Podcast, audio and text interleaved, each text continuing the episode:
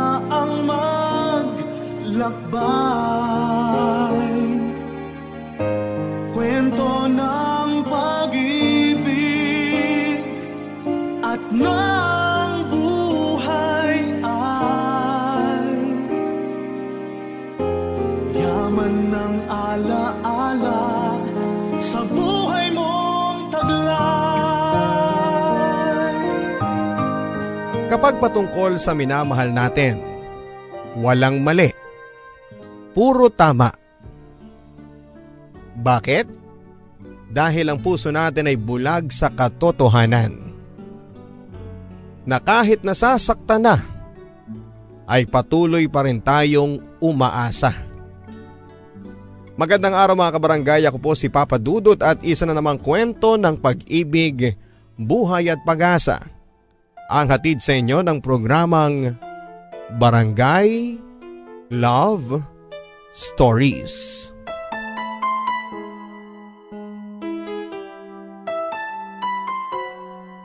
Dear Papa Dudut, Magandang araw sa lahat ng mga masusugid na tagapakinig ng Barangay Love Stories. Tawagin niyo na lamang po ako sa pangalang Sherry. Matangkad, slim, morena at may mahabang buhok. Nakatira kami sa bayan ng Tuaw, lalawigan ng Cagayan.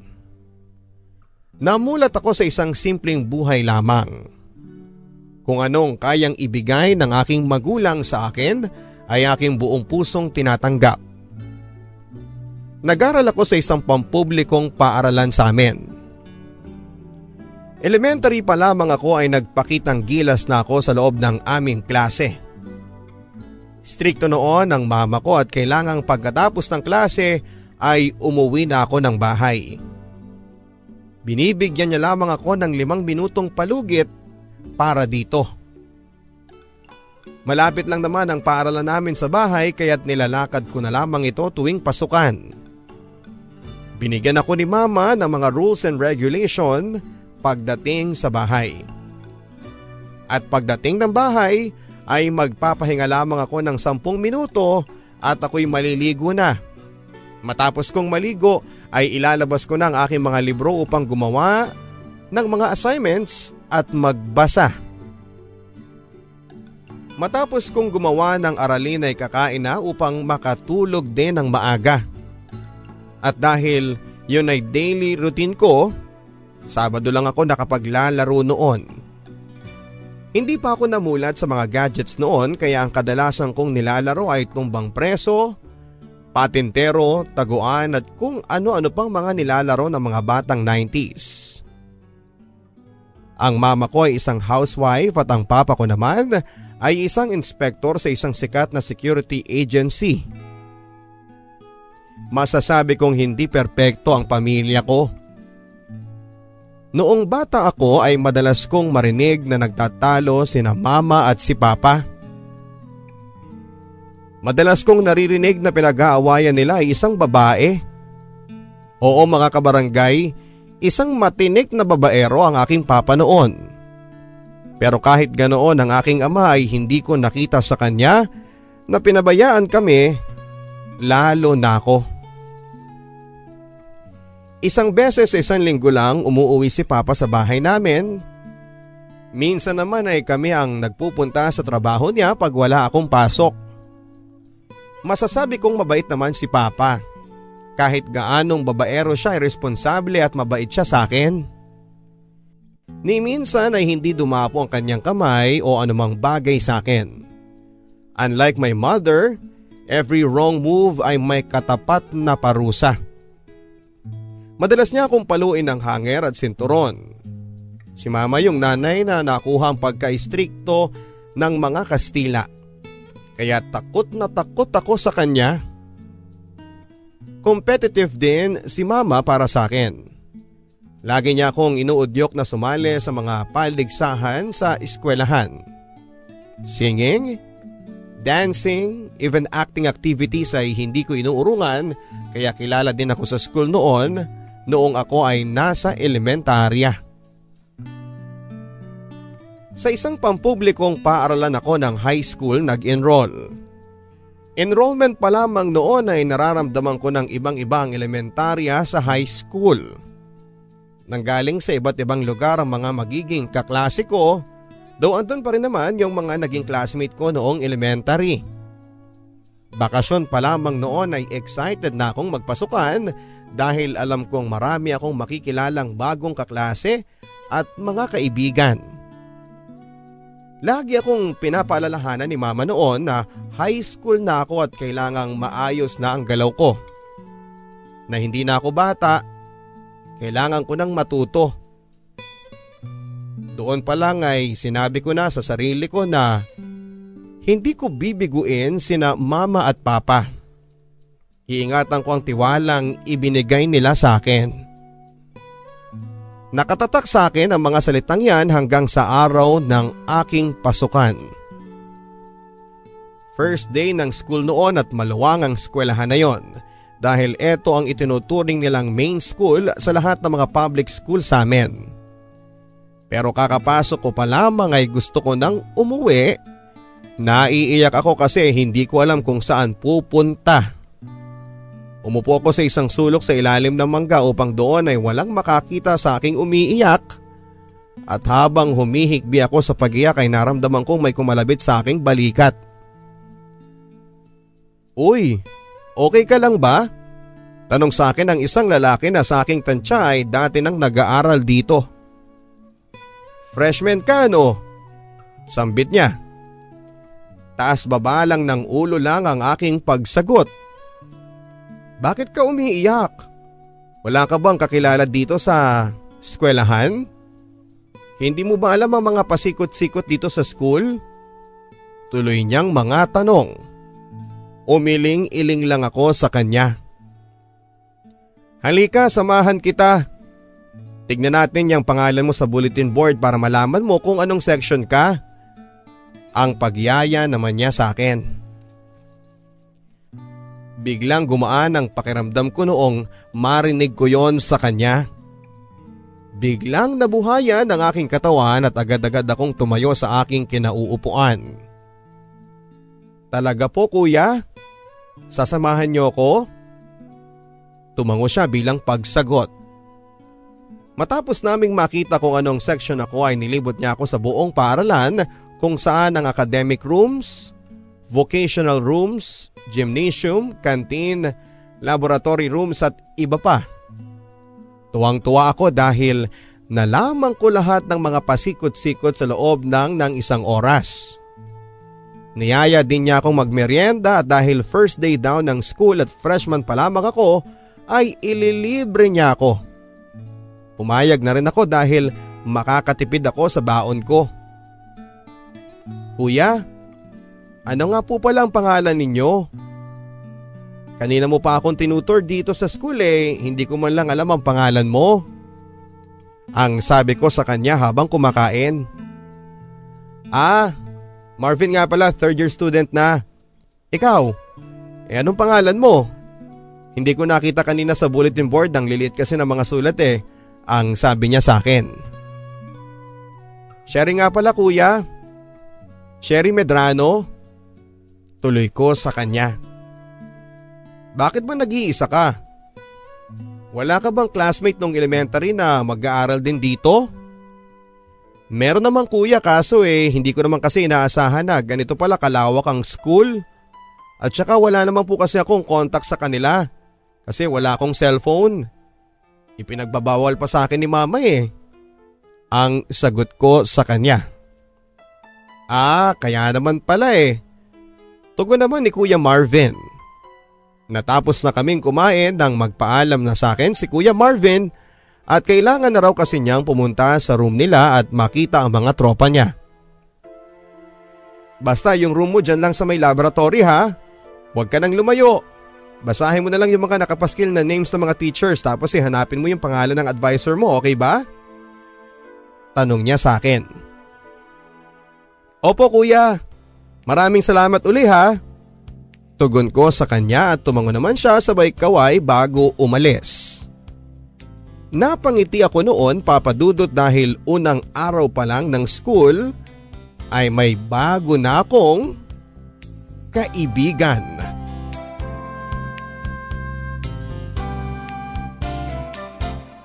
Sinunod ko ang mga sinabi ni Kuya Marvin at pumunta ako sa mga laboratory rooms at binasa ang mga nakapaskil na pangalan ng mga guro hanggang sa nakita ko na nga ang aking magiging advisor.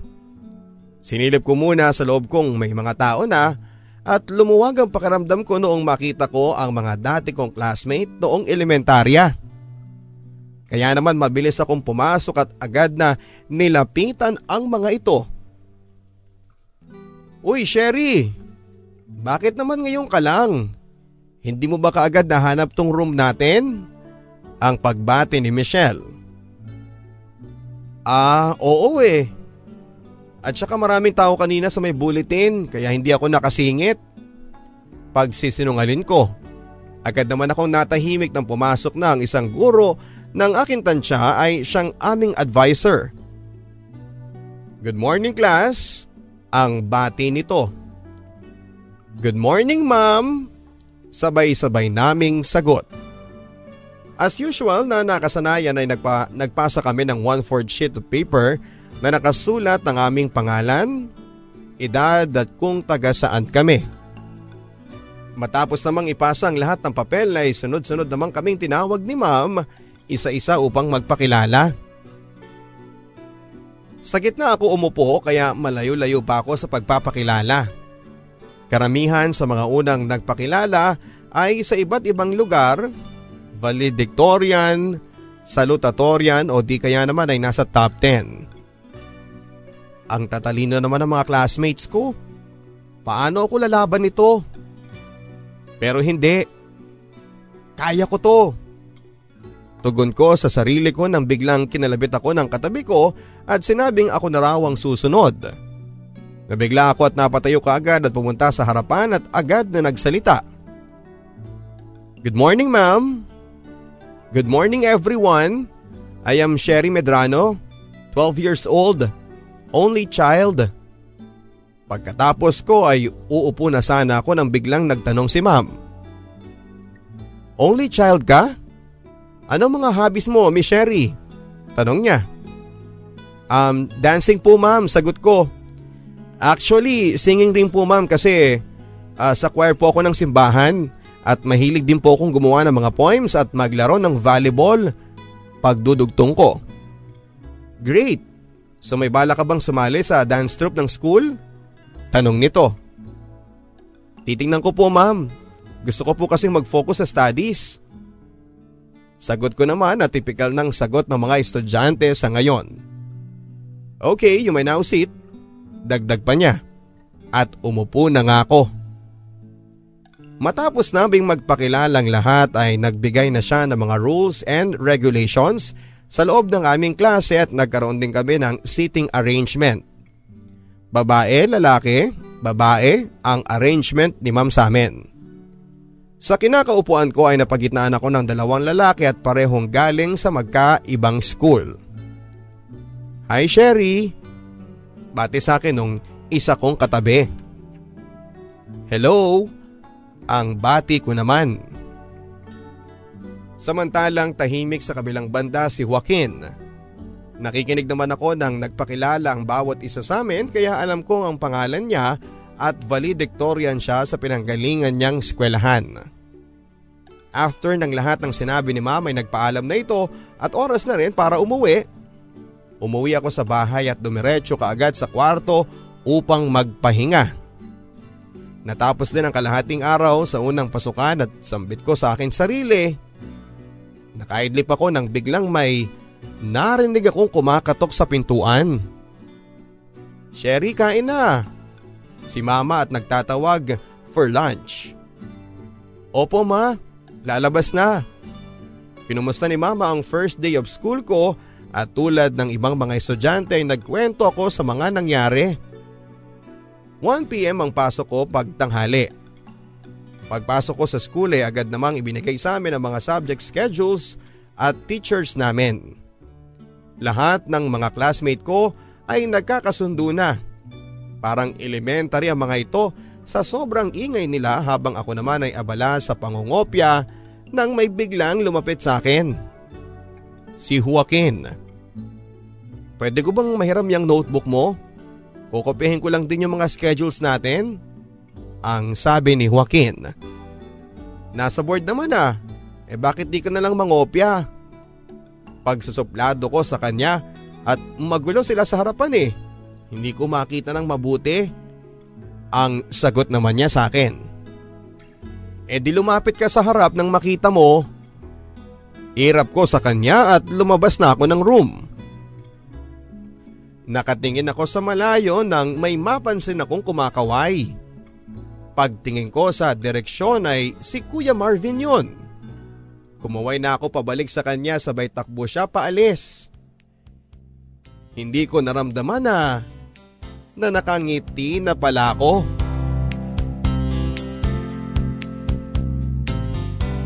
Lumipas ang mga araw. Nagsimula na nga ang buhay ko bilang isang high school student. Sa pagdaan ng mga araw ay nakikita ko na ang iba't ibang extracurricular na alam kong makakaakit sa akin. Hindi nga ako nagkamali papadudot.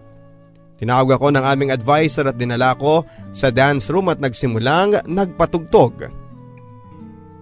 Let me see your moves, ang utos nito sa akin.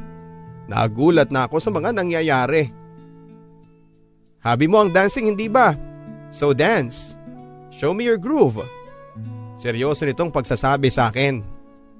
Sumayaw nga ako papadudot even though I'm not prepared. Ipinakita ko pa rin ang best ko at napatigil ako sa pagsasayaw ng pinatay niya ang tugtog.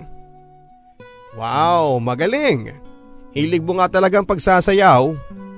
By the way, I'm the advisor of the dance club. Tomorrow may audition dito ng 1pm sharp. I want you to attend. See you tomorrow, Miss Medrano. Aniya bago tumayo na at umalis.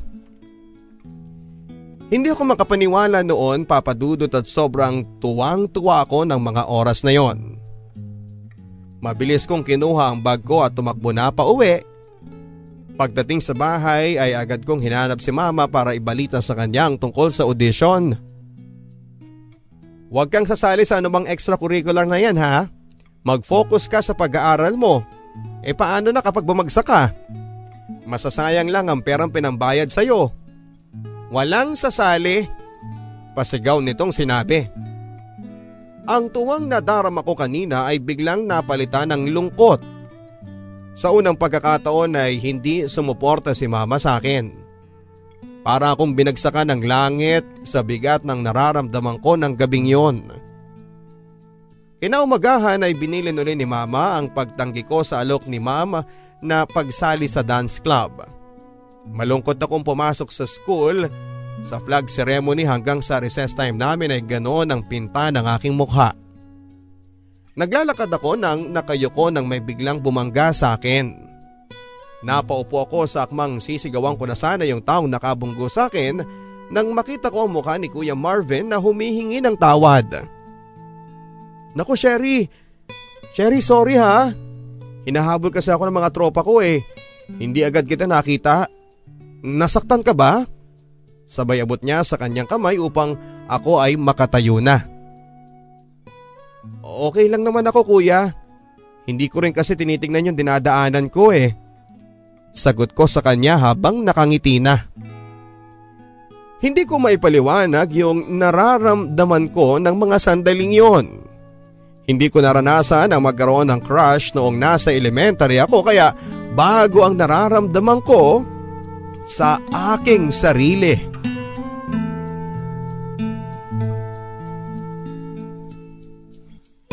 Nagulat pa ako noong muling nagsalita si Kuya Marvin Papadudot. Sherry? Ayos ka lang ba, Sherry? Nabigla ako sa aking pagkakatayo nang ilapit ni Kuya Marvin ang mukha niya upang gisingan ako sa aking imahinasyon. Ah, eh, oo kuya. Sige po kuya, andun yung math teacher ko. Baka mapagalitan ako, bay. Ang pag-iiwas ko sa kanya. Bigla ko namula ng sandaling yon at mabuti na lamang at wala pa noon ang aming guro. Hindi ko may paliwanag ang nararamdaman ko sa oras na yon. Kaya nagtanong ako sa aking kaklasing babae na nasa tabi ko noon. May naging crush ka na ba? Oo naman. Lahat naman tayo may crush eh. Ikaw ba Sherry? Balik na tanong nito sa akin. Ano bang nararamdaman mo kung alam mong crush mo yung isang tao? Muling tanong ko sa kanya. Ano ka ba? Ganito yon. Pag nakikita mo siya, parang kompleto na ang araw mo. Kapag gumiti siya sa'yo, parang tumigil ang mundo mo. At kapag nahawakan o nagkadikit ang balat ninyo, para kang nakukuryente, yung parang nasa alapaap ka. Namumula ka ng hindi mo inaasahan. Ganun. Pagtatapos niya. Sa mga sinabi niya sa akin ay halos lahat ng yon ay nararamdaman ko kay Kuya Marvin. Hala, crush ko siya. Sigaw ko na siyang nagpatahimik sa mga classmates ko. Napalingon ako sa kanila na parabang nahihiya. Si Sherry may crush na. Dalaga na. Sigaw ng isa kong kaklase na siyang simula ng kanilang pangangantyaw sa akin. Buti na lamang at dumating na ang aming math teacher at sa wakas ay natahimik silang lahat. Habang ako naman ay nakatutok sa pagle-lecture ng aming guro, ay napansin kong lumilingon si Joaquin sa akin na siyang nagpaparamdam sa akin ng pagkailang kaya nilingon ko rin ito at saktong nagtama ang aming mga mata. Nagkatitigan kaming dalawa at siyang unang umiwas dahil namumula na ito. Natawa na lamang ako noon bago binalik ang focus sa klase. Mathematics ang huling subject ko sa umaga kung kaya't after nito ay umuwi na ako kaagad. Pag uwi ko, naisip ko bigla ang audition ng 1pm. Hindi ko mapigilang malungkot dahil hindi na ako kayang suportahan ng mama ko sa mga bagay na siyang ang nagmulat sa akin. Pagpasok ko ng school ay hindi ko alam kung saan ako tutungo sa subject room o sa dance room. Habang nilalakad ko ang daan papunta sa aming subject room ay parang may humila sa akin na lumiko at tunguhin ang daan papunta sa dance room. At yun nga ang naging desisyon ko. Nilabag ko ang paalala sa akin ni mama. Nag-audition ako sa dance club at hindi naman ako nabigo dahil nalaman ko kaagad na nakuha ako. Tuwang-tuwa ako ng sandaling yon na biglang sumagi sa isipan ko si mama. Nilihim ko kay mama na nag-audition ako at isa, isa na akong miyembro ng dance club sa eskwelahan. Nagkaroon ako ng itinerary sa school at kailangan kong mag-time management dahil parehong importante sa akin ang studies at ang aking pagsasayaw. Kapag break, vacant or free time ay nasa dance room lamang ako. May mga gamit na rin ako doon na pwedeng gamitin habang nagpa-practice para hindi maghinala si mama kung bakit lagi ako nagsasama ng mga damit ko. Sa hapon naman ay napapakiusapan ko silang 30 minutes lang ang guguguling kong oras dahil may curfew time ako kay mama. Pumayag naman ang mga kagrupo ko dahil mabilis naman daw akong makapick up ng mga steps. Hanggang sa dumating ang aming first quarter recognition. Kinakabahan ako ng mga araw na yon dahil alam kong dadalo si mama at makikita niya akong sasayaw sa entablado. Naunahang binigyan ng awards ang mga first year at second year high school. Nasa tabi ako ni mama at nakasuot pa ako ng aming uniforme at iniintay namin na tawagin ang pangalan ko. Nagulat ako dahil hindi ko inaasahan na mapapabilang pa ako sa top 5 sa dami ng mga matatalinong classmates ko. Congratulations! Ang bati sa akin ni Joaquin na siyang nanguna sa amin sa klase. Ngumiti lang ako sa kanya dahil hindi ko kayang magsalita sa kabang nararamdaman ko. Malapit na ang intermission number namin ngunit nasa tabi pa rin ako ni mama at nakikita kong sinusulyapan ako ng aming dance advisor. Nilakasan ko na ang loob ko kay mama. Ma? CR lang ako ha? Ang paalam ko sa kanya, diretso agad sa dance room upang magpalit at dali-daling pumunta sa backstage. Saktong tinawag na ang pangalan ng aming grupo. Sa sobrang kaba ko ay hindi ko mayakbang ang aking mga paa palabas ng stage. Nakalabas na silang lahat noon at ako na lang ang natira sa backstage. Sherry, magsisimula na tayo. Ano na? Sigaw sa akin ang aming leader nang mapansin niyang hindi pa rin ako gumagalaw. Sa gulat ko ay napatakbo ako papunta sa stage. Nilingon ko si mama at nakitaan ko kaagad ng pagkagulat nang makita niya ako sa stage. At kahit alam kong magagalit siya sa akin pag uwi namin ay tuloy pa rin ako sa pagsasayaw. Sa kabilang banda naman ay nakita kong kumakaway sa akin si Kuya Marvin at pumapalakpak. Bigla akong napangiti at namula sa sobrang hiya. Matapos ang sayaw namin ay dumiretso muna ako sa dance room upang magpalit. Matapos noon ay kinakabahan akong tinungo kung saan nakaupo si mama. Pag upo ko pa lang ay nagbanta na siya sa akin. Mag-usap tayo pag uwi ha. Aniya at kinabahan na ako ng mga oras na yon. Alam ko kung paano magalit si mama. Naluluha na ako ngunit pinipigilan ko dahil baka kung anong isipin ng mga makakakita sa akin. Pagkarating namin ng bahay ay nangyari na nga ang kinakatakutan ko. Bakit mo ko sinuway? At bakit ka nagsinungalin? Bakit hindi mo kagad sinabi sa akin? Sunod-sunod nitong tanong na Malumanay ngunit may otoridad niyang boses.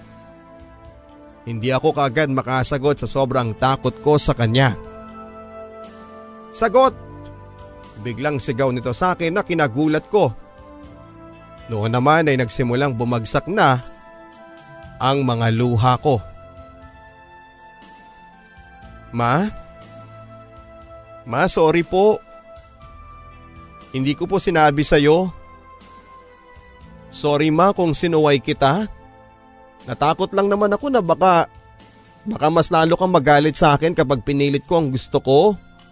Humihikbing sagot ko. Kaya nagsinungalin ka.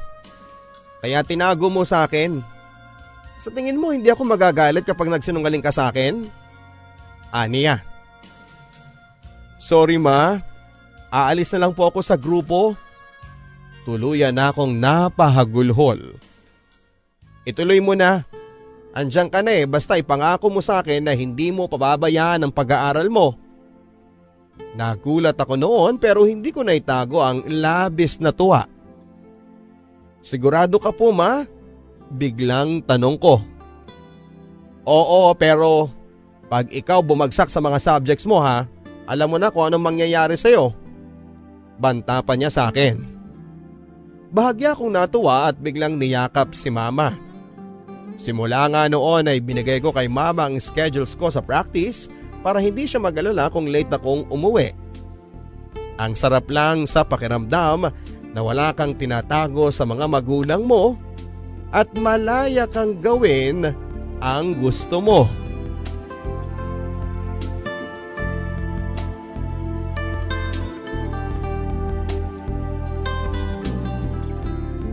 Nagdaan ang buwan at matatapos ko na ang unang hakbang sa high school. Na-maintain ko ang pwesto ko sa ranking at miyembro pa rin ako ng aming dance troupe. Second year high school na ako nang ganun pa rin ang daily routine ko sa eskwelahan. Abala lang ako sa pag-aaral at sa pagsasayaw. Isang araw vacant time ay pupunta ako ng dance room upang mag-ensayo nang may biglang tumawag sa pangalan ko. Paglingon ko Si Kuya Marvin ang nakangiting tumatakbo papalapit sa akin. Bumilis ang tibok ng puso ko ng sandaling yon habang papalapit sa akin si Kuya Marvin at parang bumabagal ang galaw ng mga nasa paligid ko. Sherry! Sherry!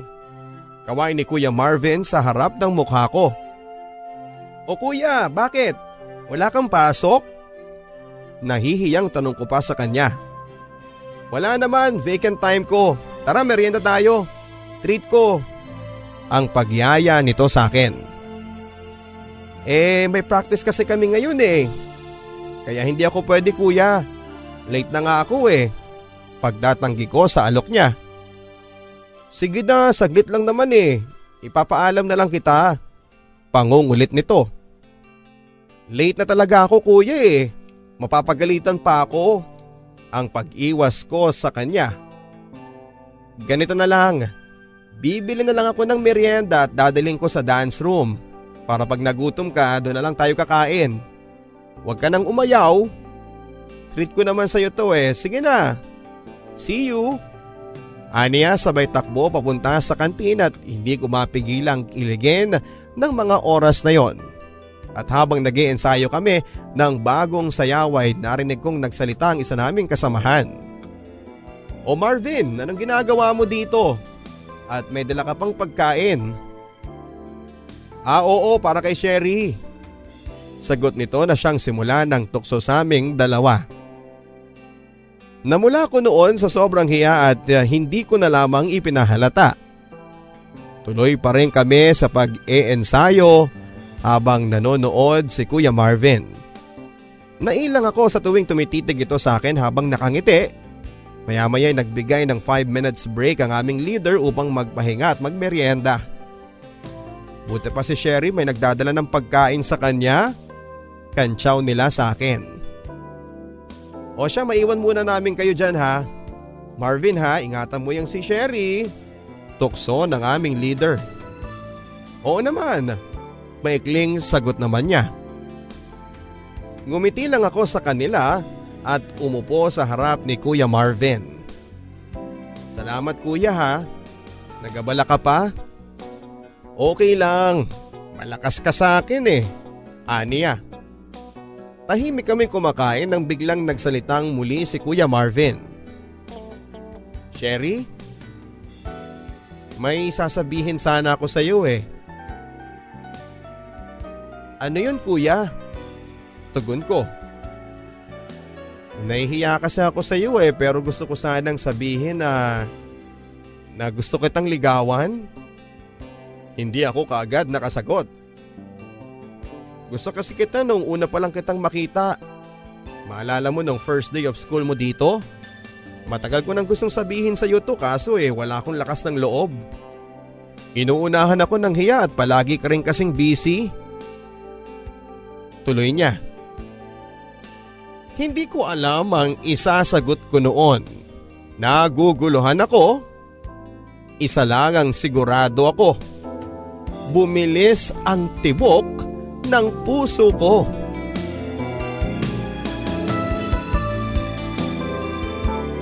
Hindi ko alam kung bakit pero pinili ko makipag-iwasan kay Kuya Marvin.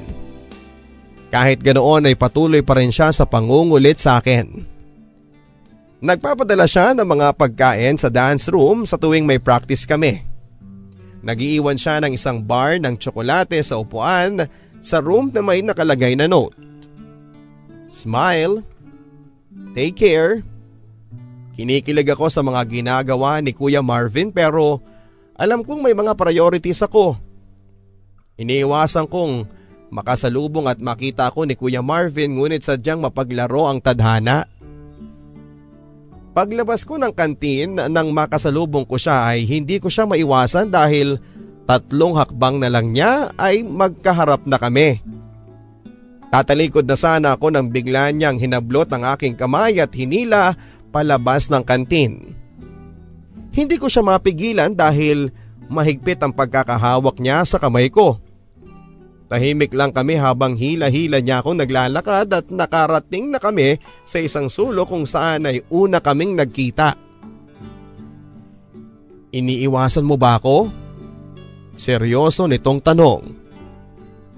Ha? Ah hindi ah, busy lang ako. Sagot ko naman sa kanya. Nahihiya akong titigan siya dahil sa hindi ako komportable. Naramdaman kong umupo siya sa tabi ko.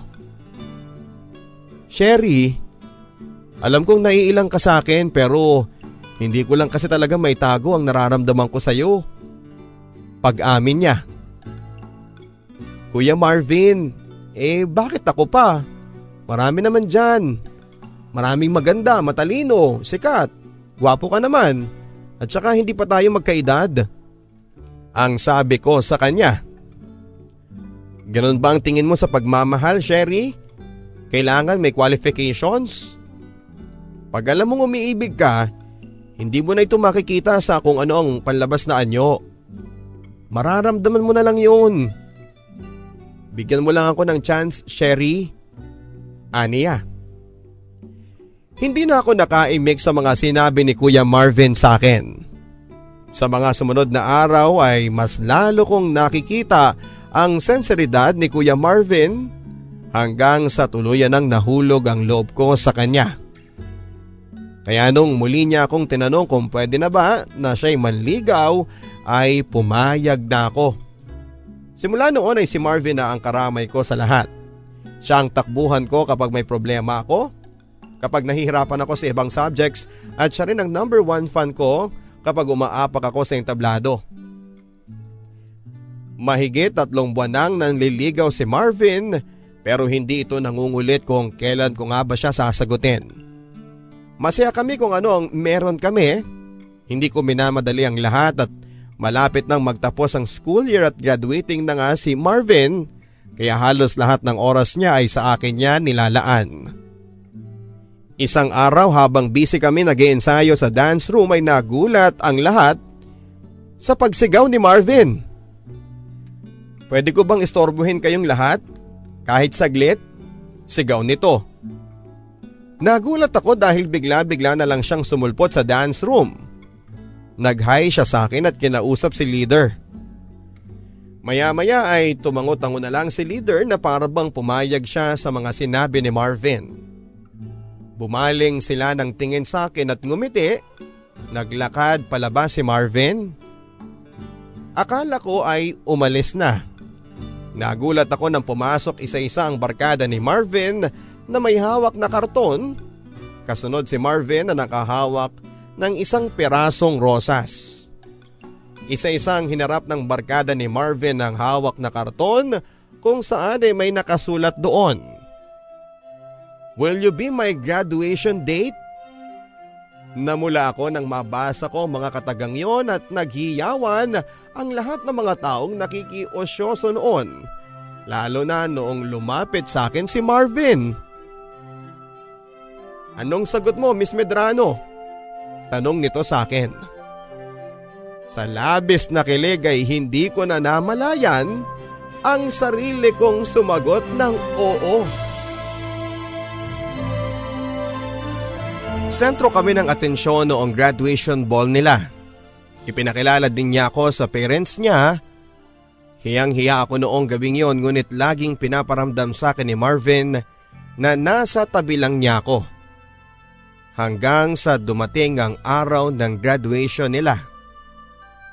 Hindi ko maiwasang malungkot dahil alam kong hindi ko na siya makikita sa susunod na pasukan. Napansin niyang malungkot ako kung kaya't kumaway siya sa akin at sinenyasan akong ngumiti. At kahit na nalulungkot ako ay pinilit ko pa rin ngumiti para sa kanya.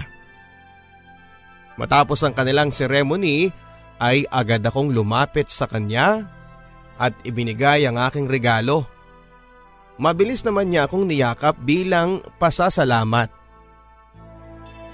Kahit maraming bisita si Marvin ay hindi siya nawala ng oras para sa akin. Ipinakilala pa niya ako sa mga pinsan niya at iba pa niyang mga bisita. Umupo ako sa isang sulok at nagmumuni-muni nang biglang may tumabi sa akin. Si Marvin. Salamat sa pagdalo mo ha. Sabi niya. Ano ka ba naman? Wala pa to sa mga oras na nilalaan mo sa akin. Sagot ko. Sherry? Aniya at sabay hawak niya sa aking kamay. Sa mahigit na anim na buwan kong panliligaw sa iyo, hanggang ngayon ay gusto kong magpasalamat sa lahat. Sa pagbibigay ng pag-asa, sa pagpapasaya, sa pagiging inspirasyon ko. Basta maraming salamat sa lahat. Sana pagkatiwalaan mo ko, Sherry. Mahal kita. Mahal na mahal kita. Hindi ko alam kung ano ang sinasabi ni Marvin sa akin pero batid kong may gusto siyang marinig na manggagaling sa akin na matagal na niyang inaantay. Salamat din sa lahat. Sa simula pa lang ay ikaw na yung superhero ko. Yung hindi ka sumuko sa akin kahit na iniwasan na kita noon. Ipinakita mo sa akin ang senseridad mo. Hindi ka mahirap mahalin Marvin. At oo, mahal din kita. Sagot ko sa kanya na siyang nagbigay ng malaking ngiti sa kanyang mga labi. Hindi ko may paliwanag ang sayang nararamdaman ko simula noong naging kami ni Marvin. At kahit pa sa ibang eskwelahan na siya nag-aaral noon ay hindi nawala ang mga bagay na nakasanayan kong ginagawa niya sa akin. Sa tuwing may practice kami ng sayaw ay mayroong naghahatid sa akin ng pagkain at sasabihing galing ito kay Marvin. Weekend lang kami nagkikita noon at after naming magsimba ng linggo ay bumabalik na siya sa kabilang bayan kung saan siya nag-aaral. Wala kaming communication tuwing school days dahil ipinagbabawal pa ni mama na magkaroon ako ng cellphone. Malaki ang tiwala ko kay Marvin na hindi naman niya ako lolokohin. Naging maganda ang takbo ng high school life ko hindi ako natatanggal sa top 5 kung kaya't nasa grupo pa ako ng dance troupe. Sumali na rin ako sa volleyball dahil eto rin ang isa sa mga kinahihiligan kong sport. Kinuha rin akong tumakbo sa pagiging leader ng aming skwelahan. Maglilimang buwan pa lamang kami ni Marvin ay hindi na kami masyadong nagkikita. Aniya, Madami siyang projects na kailangang tapusin kaya hindi na siya masyadong nakakauwi kapag weekend. Kahit ganoon ay naniniwala akong matatag kaming dalawa ni Marvin sa aming relasyon. Pero sa pagdaan ng mga araw ay nawala ang nakasanayan kong ginagawa ni Marvin. Hindi na rin siya nagpaparamdam sa akin. Hanggang isang araw ay nalaman ko ang totoong dahilan Totoo namang busy si Marvin papadudot busy pasayahin ang bago niyang nililigawan. Hindi ako hinarap ni Marvin at wala akong natanggap ni anumang paliwanag. Pero alam kong tapos na kami. Lalo na noong malaman kong may bago na siyang minamahal. Sobra akong nasaktan sa mga nangyari papadudot. Lagi akong matamlay sa klase at hindi nakakapag-practice ng mabuti. Laging balisa at bumagsak ako sa grades ko at nawala na nga ako sa top 5 at nasuspend ako sa dance club at sa volleyball team. Araw-araw akong pinapagalitan ni mama. Ngunit hindi ko ito iniinda. Hindi ko siya pinakikinggan. Ilang buwan akong hindi makausap ng maayos. Sobra akong nasaktan sa mga nangyari sa amin ni Marvin. Nang mga panahong behind ako sa klase, si Joaquin ay nasa tabi ko para bantayan at turuan ako. Hindi niya ako sinukuan ni Joaquin hanggang sa nakarecover ako sa sakit na nararamdaman ko kay Marvin. Itinuon ko sa pagsasayaw, paglalaro ng volleyball at pag-aaral ang lahat ng atensyon ko. Hindi ako nag entertain ng mga manliligaw simula noong nakapag-move on na ako. At kahit marami pang nagpaparamdam may baliwala lang ang mga ito. Sobrang proud ako sa sarili ko dahil nakayanan ko ang first heartbreak na sinasabi nila. Nalalapit na ang aming pagtatapos kung kaya't abala na ang lahat sa academics. After ng final exams namin ay sumunod ang deliberations ng mga honor students at kabilang ako doon. Pagsasamahin na lahat ng ranking kaya kinakabahan ako at baka hindi ako umabot kahit sa top 10 man lang. Inuna nila ang extracurriculars. Nasa top 3 ako sa overall. Sinunod nila ang academics, kinakabahan ako dahil nasa top 5 na ay hindi pa rin lumalabas ang aking pangalan. Hanggang sa sabay-sabay nilang nilabas ang rank 6 to 10 at nasa top 7 lamang ako.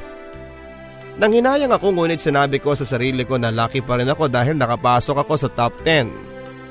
After ng deliberation ay lumapit sa akin si Joaquin. Congrats! Nagawa mo pa rin sa top 10. Sabay abot niya ng kamay niya at inabot ko naman ito. Congrats din sa iyo Mr. Valedictorian. Sagot ko sa kanya. Araw na ng pagtatapos namin. Hindi ko mapigilang lumuha dahil sa wakas ay matatapos ko na naman ang isang hakbang para sa pangarap ko. Kasama ko si mama at papa sa pagmamarcha. Alam kong proud sila sa akin at kung ano ang na-achieve ko. Lahat ng mga nakuha kong awards ay inabot ko sa kanila bilang pasasalamat. Isang araw, habang mahimbing pa ang aking tulog, ginising ako ni mama dahil si Joaquin ay nasa labas daw ng bahay. Nagulat ako sa mga sinabi ni mama kung kaya't napabangon ako ng bigla. Kunot-noo akong lumabas ng bahay at gusto ko sanang matulog pa dahil sinusulit ko ang bakasyon. And what brings you here? Arteng tanong ko sa kanya. Iba ka pala kapag bagong gising no? English speaking? Pangaasar pa niya.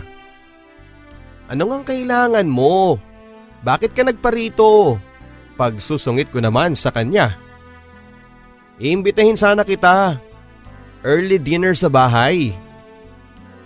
Eh pwede namang mamayang tanghali kang mag-imbita hindi ba? Eh bakit ang aga? At saka kay mama ka magpaalam. Ang sungit ko pa rin sa kanya. Kanina ko pang sinabi kay tita at pumayag na siya.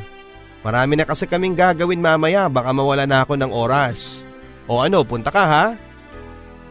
Iba ka rin no? Oo na. Anong oras ba mamaya? Tanong ko. Mga 5pm, sunduin na lang kita rito. Sagot niya. Matapos ay nagpaalam na siyang umalis. At dahil sa wala ng pasok ay naglinis muna ako ng buong bahay bago ako lumabas. Matapos ang tanghalian ay natulog muna ako. 5pm pa naman yung pupuntahan ko ang sabi ko sa sarili ko. At dahil na rin siguro sa pagod ko sa paglilinis ay napasarap ang aking tulog hanggang sa kumatok na nga si mama sa pintuan ng aking kwarto. Sherry, Nasa labas na si Joaquin. Anong oras na? Hindi ka ba pupunta? Dinig kong sigaw ni mama sa labas.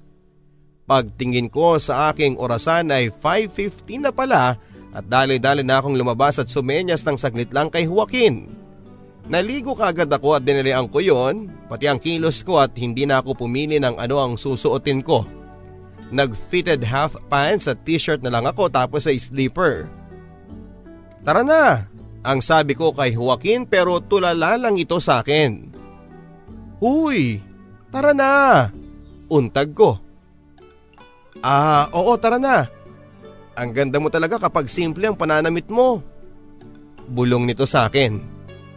Hindi ko na lamang pinansin dahil namumula na ako. Pagkarating na pagkarating namin sa bahay nila ay naririnig ko na ang tukso ng mga classmates at kabatchmate namin. Ang sabi nila ay bagay daw kami. Si Joaquin naman ay tila nahihiya na. Ano ba kayo? Para kayong bata. Tumigil nga kayo. Iritang sabi ko. Agad naman akong inistimaan ni Joaquin at busog na busog ako dahil napakadami niyang nilagay sa plato ko. Nahihiya naman akong hindi ubusin yon at matapos kumain ay niyaya nila ako sa kanilang kumpulan. Sherry, join us! Mabilis naman akong nakihalubilo sa kanila. Sherry, shot mo naman oh. Aniya. Hindi ako umiinom. Gusto mo bang pagalitan ako ni nanay pag uwi ko? Pagtataray ko sa kanila. Nagbibiro lang, masyado ka namang seryoso oh. Sabay tawa nila. Hindi ako kampanteng nakaharap sa kanila lalo na't may alak. Kaya naman hinagilap ko na si Joaquin upang magpaalam na umuwi na. Nang makita ko siya ay agad ko siyang tinawag. Ihatid mo na ako. Nakakainis ang mga classmates natin ha. Ako ang pinagtitripan. Inis kong sinabi sa kanya. Mamaya na siya. Hayaan mo na, pagsasabihan ko sila. Pinagbigyan ko si Joaquin sa kanyang kahilingan. Habang tumatagal sa kasiyahan ay nag-isip ng kung anong kalokohang laro ang mga ito. Tara, truth or dare tayo. Ang sabi nila. Sumang-ayon naman ang lahat kaya wala ko nagawa kundi ang makipaglaro na rin sa kanila. Ako na ang magpapaikot ng bote. Ayan na. Pagsisimula ng isa naming kaklase. At halos lahat ay natawag na maliban sa amin ni Joaquin. At sa tuwing umiikot ang bote ay pinagdadasal ko na huwag sa aking tatama. Ngunit sadyang minalas ako sa oras na yon sa akin ang atensyon ng lahat. Nako Sherry ha, humanda ka. Ikaw na. Panunukso nila sa akin. Sinimula na nila akong hawakan. Truth or dare? Tanong nila at ayokong sumagot kaya naman hinihigpitan nila ang pagpisil sa aking kamay. Sige na, dare. Kako, Ayoko ng truth ha, baka ano pang itanong nila sa akin. Ayan, there. Sige, eto. Iinumin mo yung ilalagay ni Joaquin na alak. Aba, loka ka? Gusto mo bang masapak? Ang sabi ko. Walang KJ Sherry. O kung ayaw mo, halika mo na lang si Joaquin sa pisngi. Ang pag-uudyok nila. Nanlilisag ang mga mata ko sa kanila pero hindi nila ako tinigilan. Kinuha ko yung tungga ni Joaquin at ininom ko yon at halos ilabas ko ulit ang alak dahil sa sobrang kapaitan nito pero binigyan ako ni Joaquin ng chaser upang hindi ko na maramdaman yung pait. Kaya mo naman pala Sherry eh. Kantsaw ng mga ito. Ipinagpatuloy nila ang laro hanggang sa si Joaquin naman ang itinuro ng bote. Ano Joaquin? Ikaw naman ang sigaw ng mga ito. Truth or dare? O sige, truth na lang. Sagot agad ni Joaquin sa mga ito. Ang tapang mo tol. Ito ang tanong. May gusto ka ba kay Sherry? Ang prangkang tanong ng mga ito kay Joaquin at namula ko sa harap nilang lahat sa pagkabigla.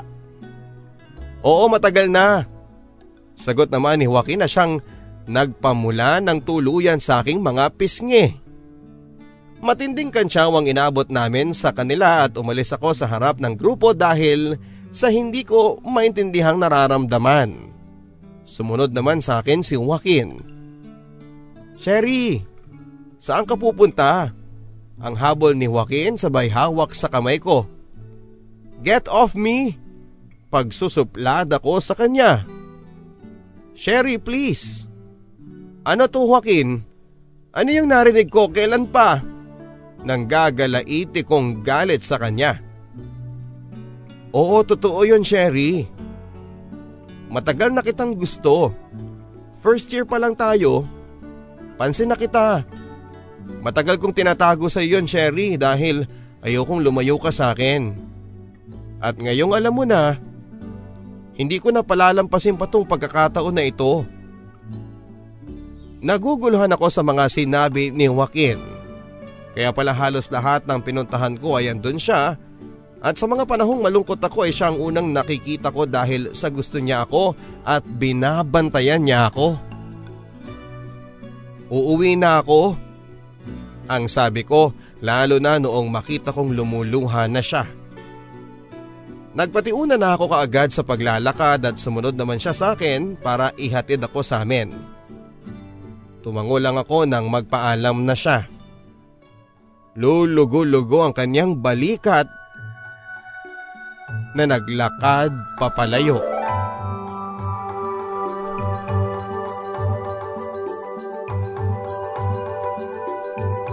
Sa isang pampublikong universidad ako nag-aral ng kolehiyo. Kumuha ko ng kursong HRM at hindi ko alam kung sinasadya niya pero pareho kami ng kinuhang kurso ni Joaquin. Isang araw may nakasulat na announcement sa bulletin board ng department namin para ito sa nalalapit naming college day. Invitation yon para sa mga gusto mag-audition para sa cheer dance competition volleyball, quiz bee at iba pang mga event. At open ang lahat para sa audition at walang pag-aanilangan na isinulat ko ang aking pangalan sa mga auditionees ng sayaw at sa volleyball. Kinabukasan nga ay sumubok ako at nauna ang sayaw.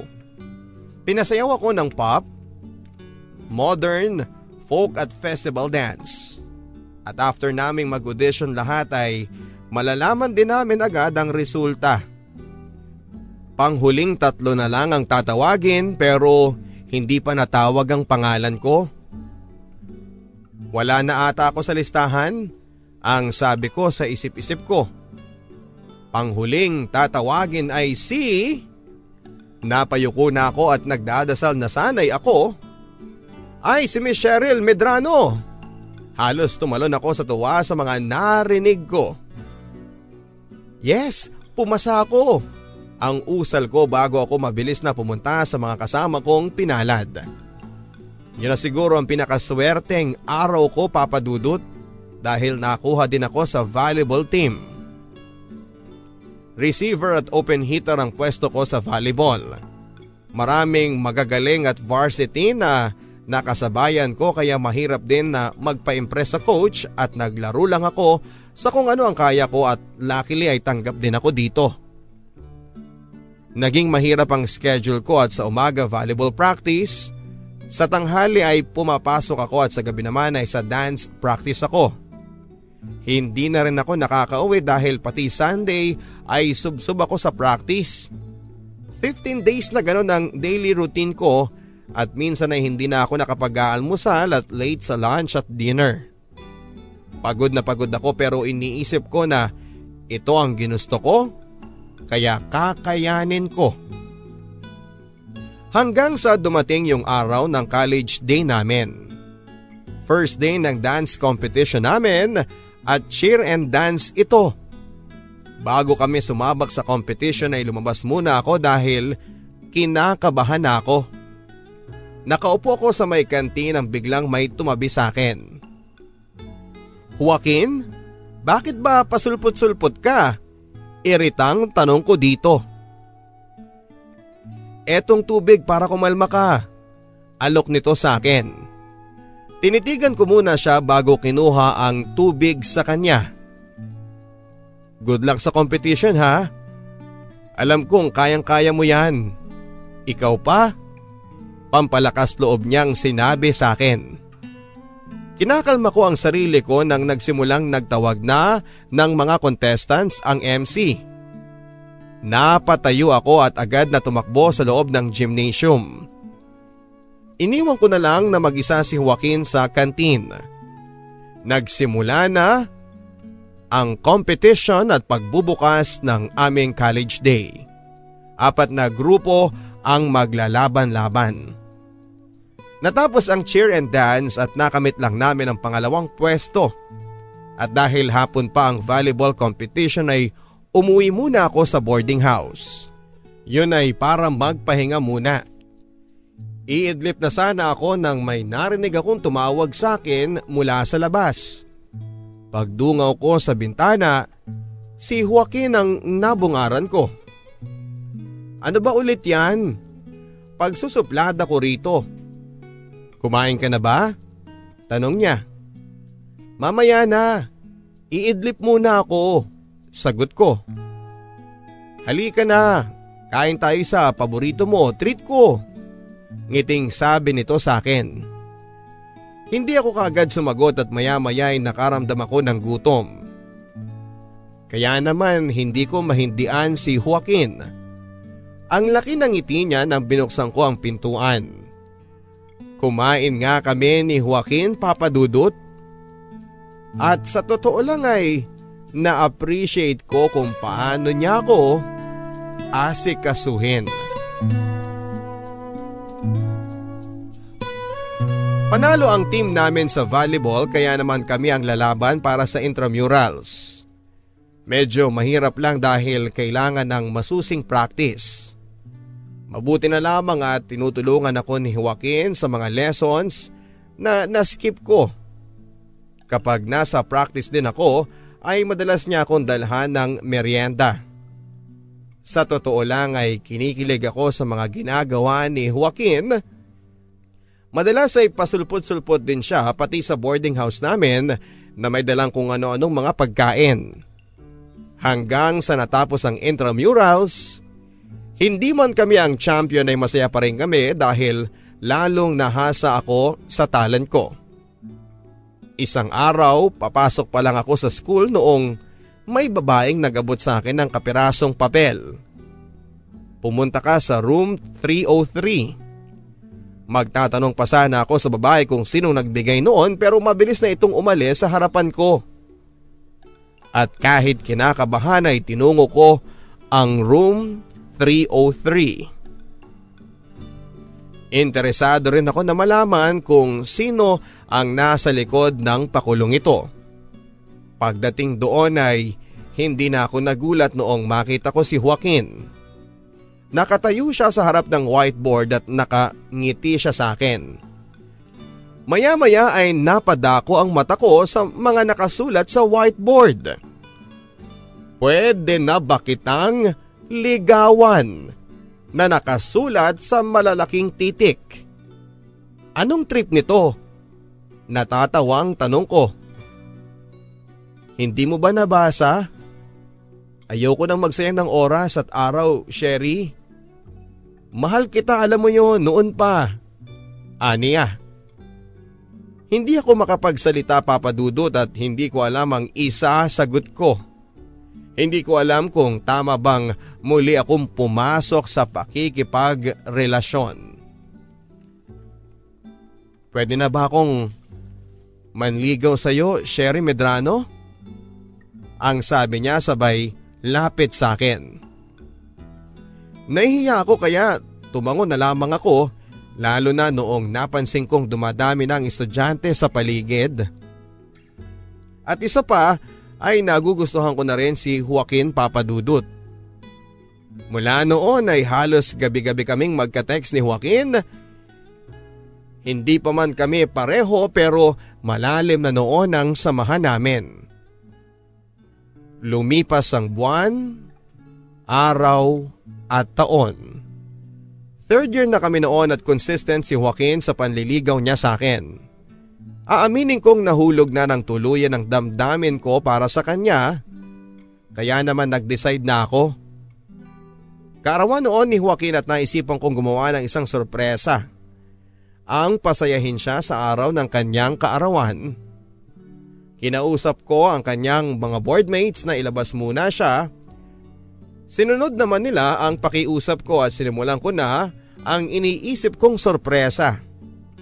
Naglagay ako ng happy birthday balloons at helium balloons na may mga pictures namin. Bumili din ako ng cake at pinagluto ko siya ng paborito niyang adobong manok. Mag-aalas 6 na ng gabi nang tinext ko ang isa niyang boardmate na handa na. Makalipas ang ilang oras ay narinig ko na sila. Inayos ko na ang lahat at Saktong pagbukas niya ng pintuan ay pumutok ang party poppers at nakita ko ang gulat sa mukha ni Joaquin. Nakatingin siya sa akin habang papalapit ako sa kanya hawak-hawak ang cake na may nakasulat na It's a yes. Naguluhan si Joaquin sa nakasulat kung kaya't kumunot ang noon niya. Natawa pa nga ako sa reaction niya. Blow your candle, Matutunaw na sa cake mo. Oh. Happy birthday! Make a wish first. Ang pagbati ko sa kanya. Pumikit naman ito bago niya hinipan ang kandila. Anong it's a yes? Tanong niya pagkatapos. Natawa ako sa kanya dahil hindi pa rin niya magets kung ano ang gusto kong iparating. It's been two years simula noon nanligaw ka sa akin, remember? Ang tagal na rin noon. Nakita ko naman na porsigido ka at seryoso ka kaya hindi ko na dadagdagan ang araw ng panliligaw mo. Kaya eto na ang sagot ko. Sabay tingin sa cake at ngumiti sa akin si Joaquin at kinuha ang cake at nilapag niya ito saka mabilis na yumakap naman sa akin. Salamat sa tiwala sa akin, Sherry. Hindi mo lang alam kung gaano ako kasaya ngayon. Hinding hindi ko sasayangin ang pagkakataong ibinigay mo sa akin. Bulong nito sa akin habang siya ay nakayakap. Inalis ni Joaquin ang pagkakayakap niya sa akin at tinignan ako sa aking mga mata. Hinaplos niya ang mukha ko at hinawi ang aking buhok. Kinakabahan ako sa kung ano ang gustong gawin ni Joaquin pero hinayaan ko Naramdaman kong lumapit ang mukha ni Joaquin sa akin hanggang sa naramdaman ko nang dumampi ang mga labi niya sa mga labi ko.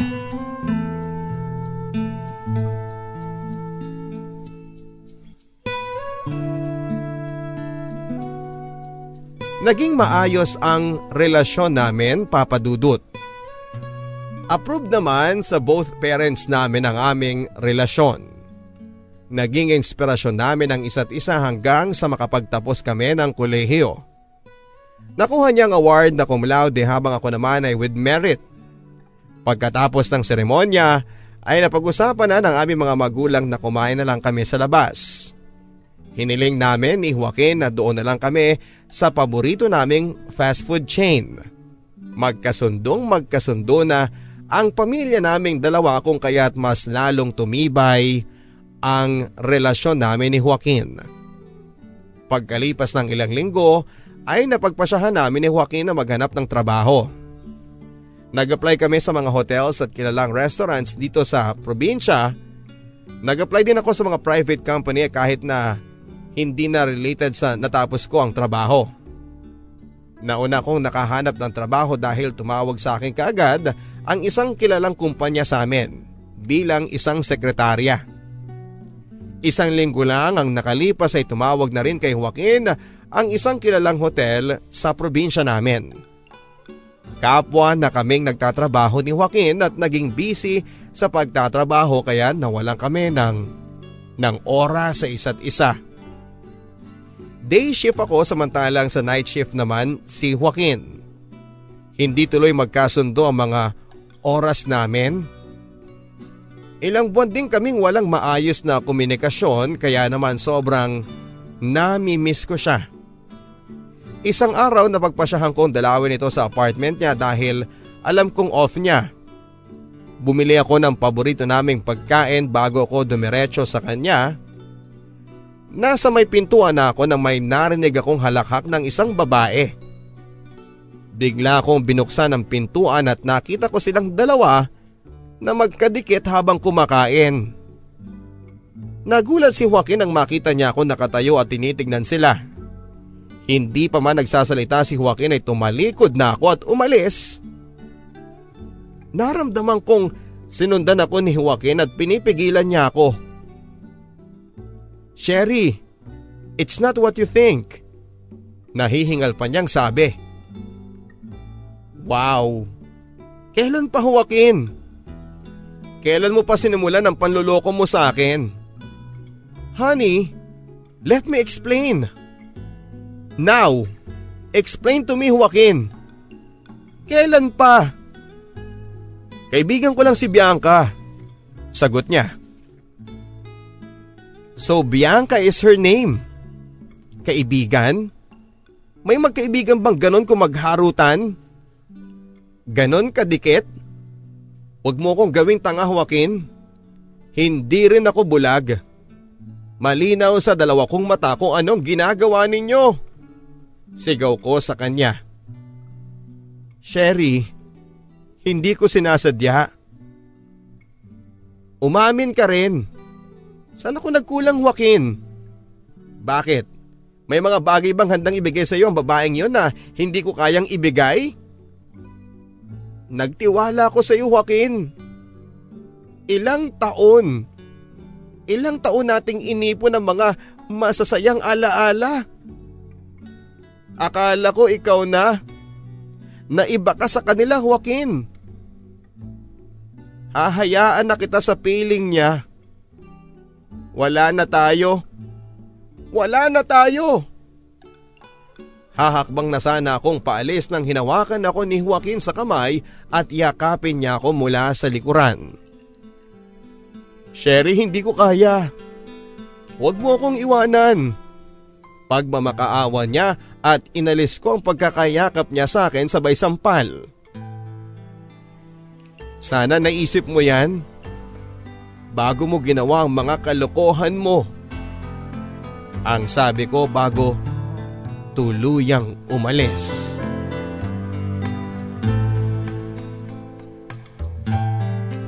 Nagpalit ako ng number papadudot dahil nangungulit si Joaquin. Malimit din niya akong puntahan sa apartment maging sa trabaho ko. Kapag ganoon ay sinisigawan ko siya. Pero wala pa rin siyang kasawa-sawa sa panunuyo niya. Ilang buwan ang lumipas, aminado akong nangungulila ako kay Joaquin pero nangibabaw ang pride ko. Dumating ang araw ng kaarawan ko at nagluto lang kami ng ni mama ng pagsasaluhan namin dahil nga sa 23 na ako at masyado na akong matanda para sa mga birthday party. Malapit ng pananghalian nang may kumatok sa pintuan. Si Joaquin na may dalang cake at isang red rose. Magwo-walkout sana ako pero hinawakan ni mama ang kamay ko. Sinenyasan akong lapitan ko siya at sinunod ko si mama kahit pa mahira para sa akin. Magkaharap na kami ni Joaquin. Happy birthday! Ang bati nito at binuksan niya ang box ng cake at hindi happy birthday ang nakasulat dito. Kundi, Will you say yes again? Sabay abot niya ng rosas na hawak niya. Parang nag-flashback lahat papadudot. Lahat ng effort sa akin ni Joaquin mga pagsusungit ko noon pero hindi niya ako sinukuan. Napaluhan na lamang ako noon at na-realize kong hindi ko kayang sayangin ang lahat ng yon. Lumuluha akong kinuha ang rosas at doon pa lang ay alam na niya ang sagot ko. Mahigpit siyang yumakap sa akin. Sabay halik sa noo ko. Salamat, ang sabi niya. Bumitaw lang kaming dalawa sa pagkakayakap sa isa't isa nang marinig namin ang bahagyang pag-ubo ni mama. Mula nga noon ay bumawi sa akin si Joaquin Papadudot at lalo kong naramdaman ang kanyang pagmamahal. Papadudot, hindi ako nagsisisi na binigyan ko ng pangalawang pagkakataon ang taong minahal ko ng lubusan. Tama nga sila. Kung talagang mahal mo, handa kang patawarin ito at mahalin mong muli. Love is sweeter the second time around. Hanggang dito na lamang. Nagmamahal ang inyong kabarangay, Sherry. Pagsikat ng araw Maraming salamat Sherry sa pagbabahagi ng iyong barangay love stories.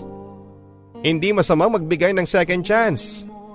Lalo na kung alam mong magsisisi ka kung hindi mo ito iginawad. Sa taong pinakamamahal mo. E ano ngayon kung kumain ka ng pride? Ang mahalaga, masaya ka sa naging desisyon mo. Ang kwentong inyong napakinggan ay sa direksyon ni Florence Reyes sa pagsasalaysay at paglalapat ng tunog ng inyo pong si Papa Dudut. Ang ating theme song na alaala ay inawit naman ni Jimmy Horado. Mag-post ng inyong mga komento sa ating Facebook account.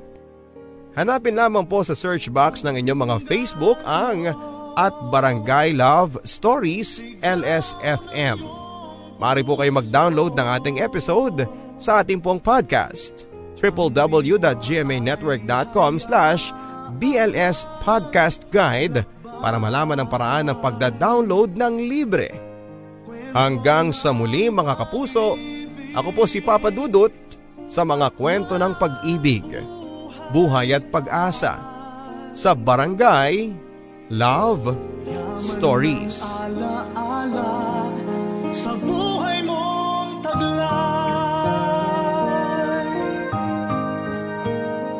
Mga kwento ng pag-ibig, kwento ng pag-asa at mga kwento ng buhay dito sa Barangay Love Stories. Love Stories. Love Stories.